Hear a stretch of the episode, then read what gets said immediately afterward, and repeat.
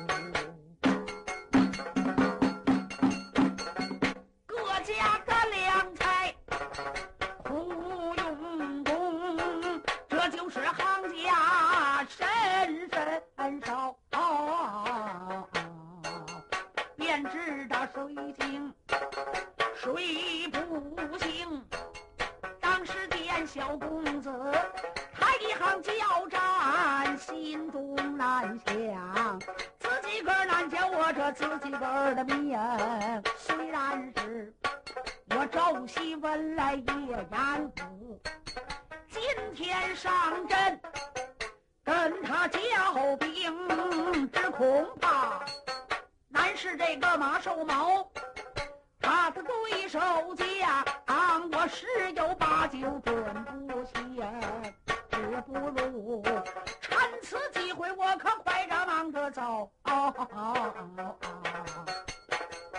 早早的离开了这座是非坑小公子虚晃了一了这坐骑，撒开了坐马，他逃性命，拿瘦毛，见此光景，嗯，多么高兴，便把这个高魁叫了两声，不是我的对手啊，你往城里跑。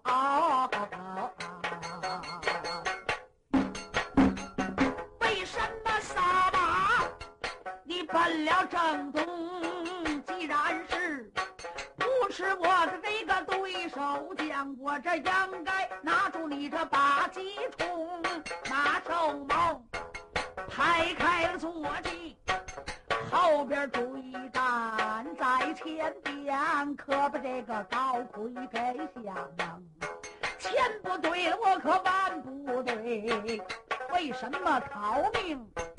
不跑进了城，这一回我往东北，往哪里逃走？何处能把我的身容？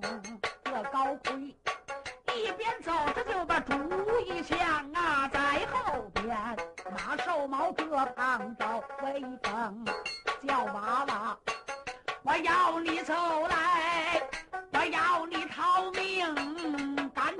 随我进军营，如要是马爷吃掉了你，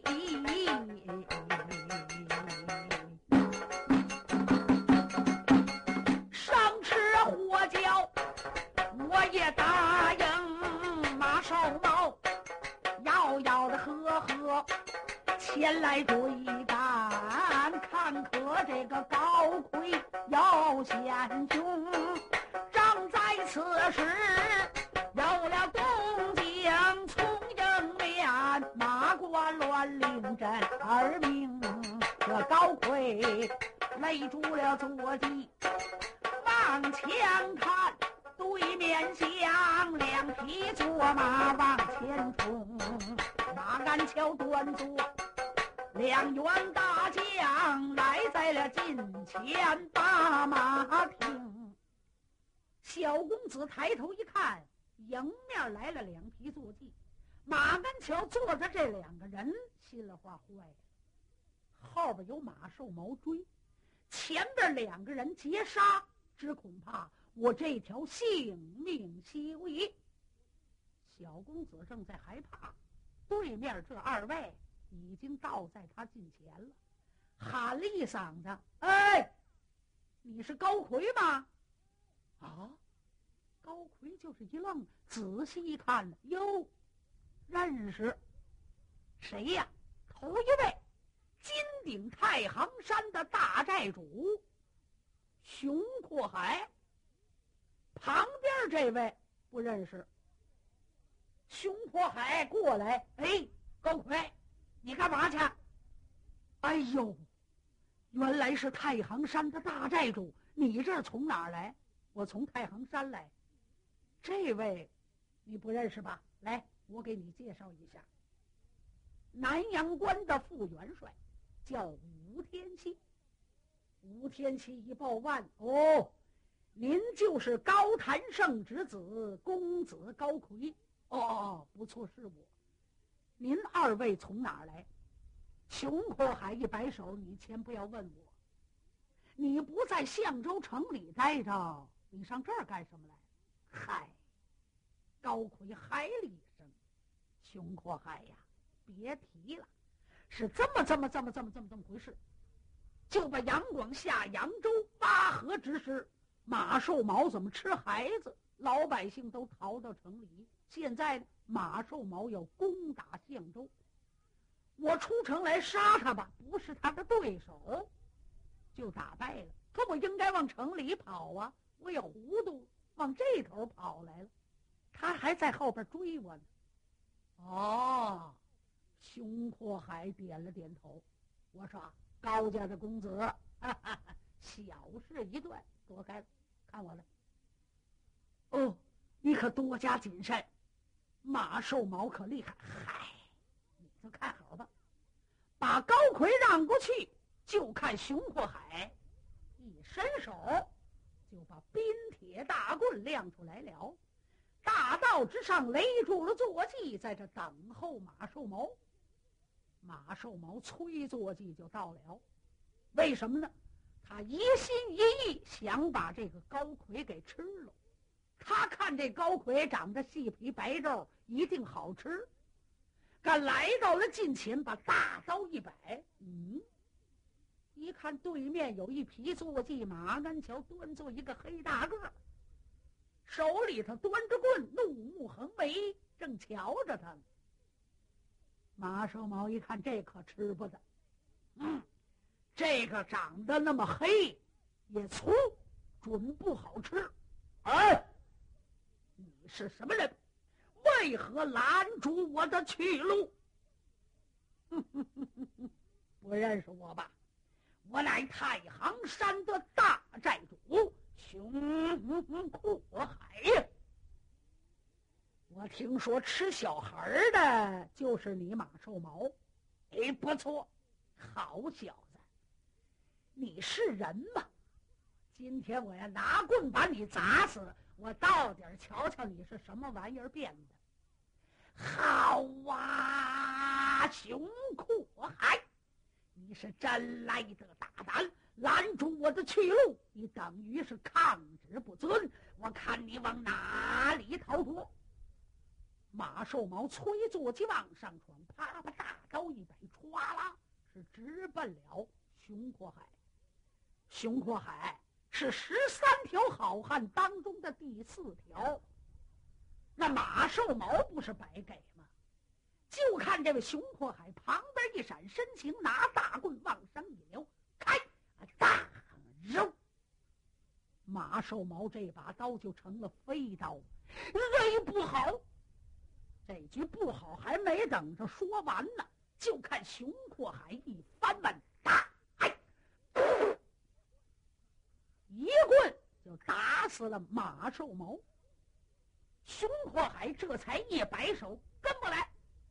后边高魁以及武天锡是催坐骑紧紧的跟随。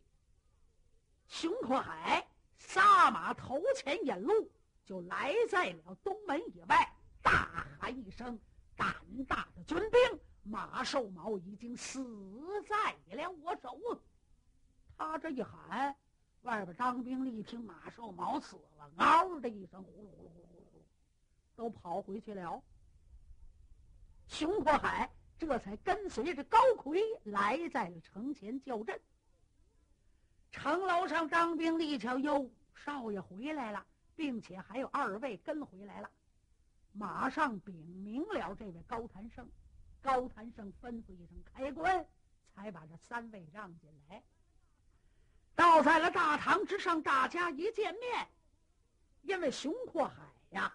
跟这位高谭胜还不错，熊阔海呢又给武天锡介绍，武天锡是南阳关的副元帅，由打逃出了南阳关，就跑到了金顶太行山去，所以呢，今天给大家介绍完了一地，高谭胜很高兴，吩咐一声在客厅里摆宴，大家伙来在了客厅，分宾主乐坐身形。摆上酒宴是推杯换盏，在酒席眼前，熊阔海就说了：“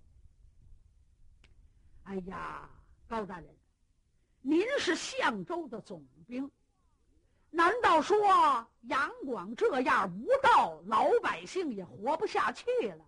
您还死心塌地的镇守这座相州，为杨广效劳啊？哎呀！”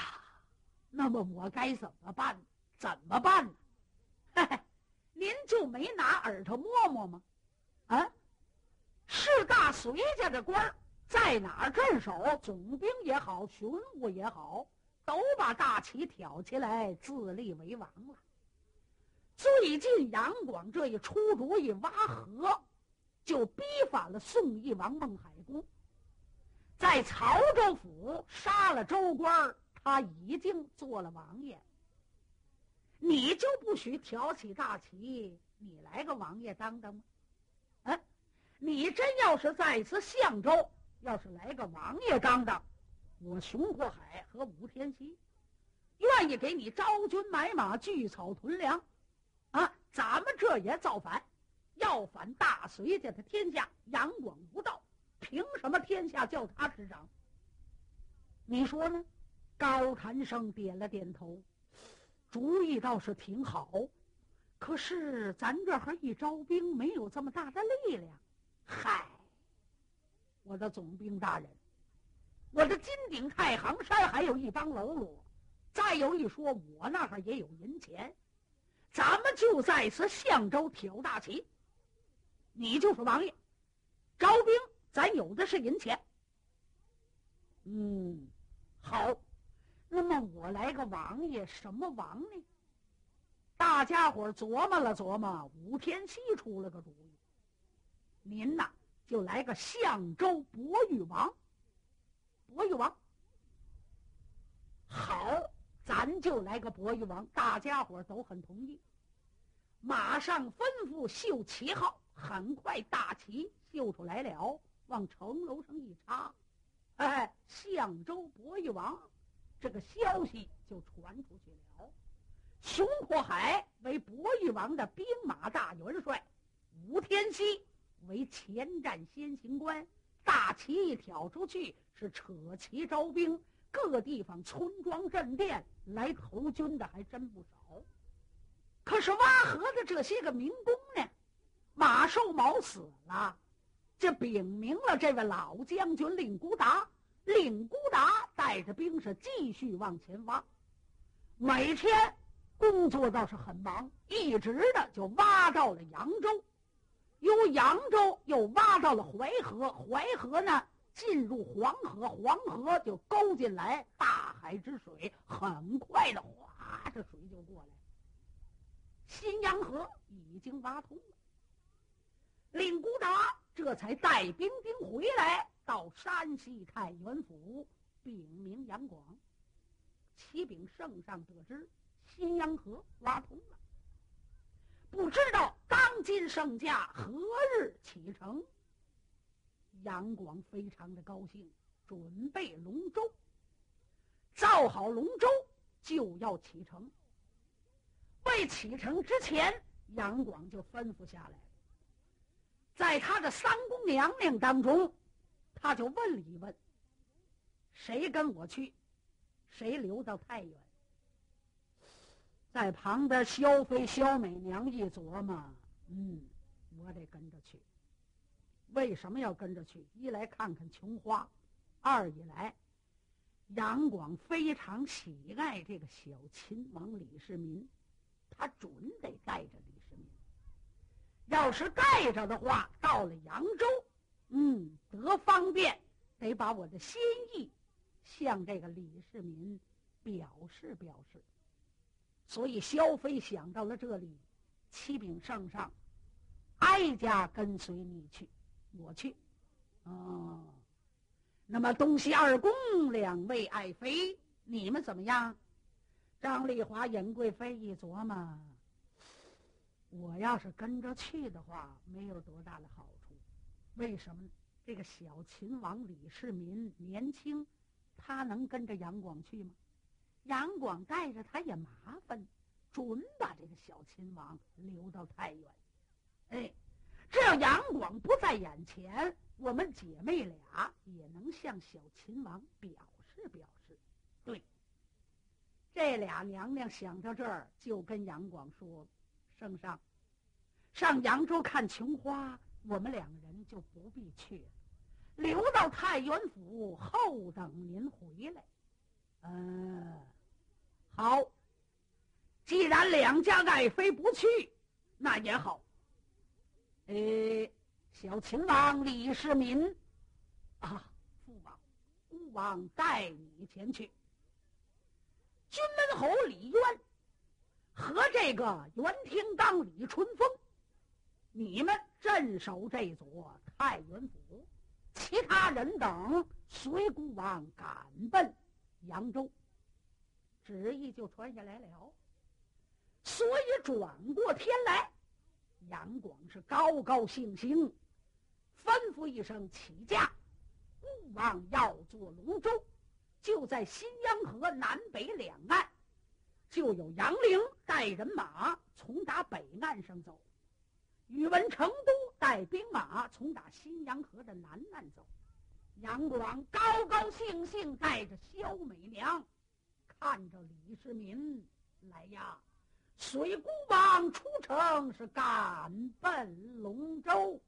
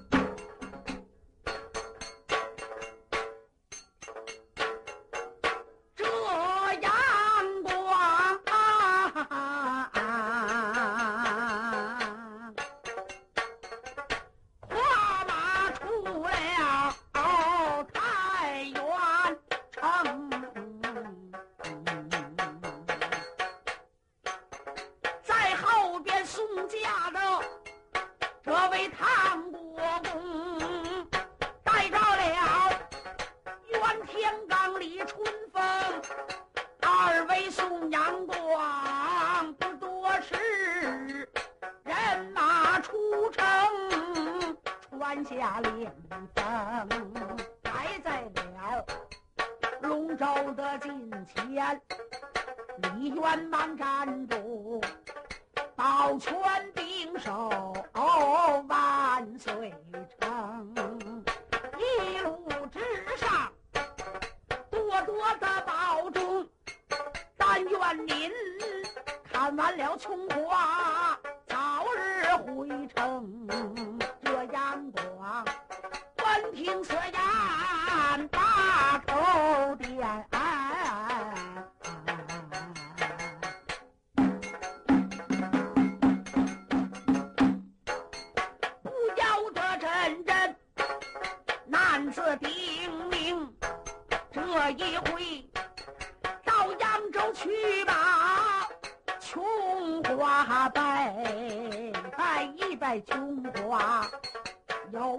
说情；不要是拜到这个花乐板调，那时节，吴王国就在此京城来派兵，大队人马把这烟尘扫啊！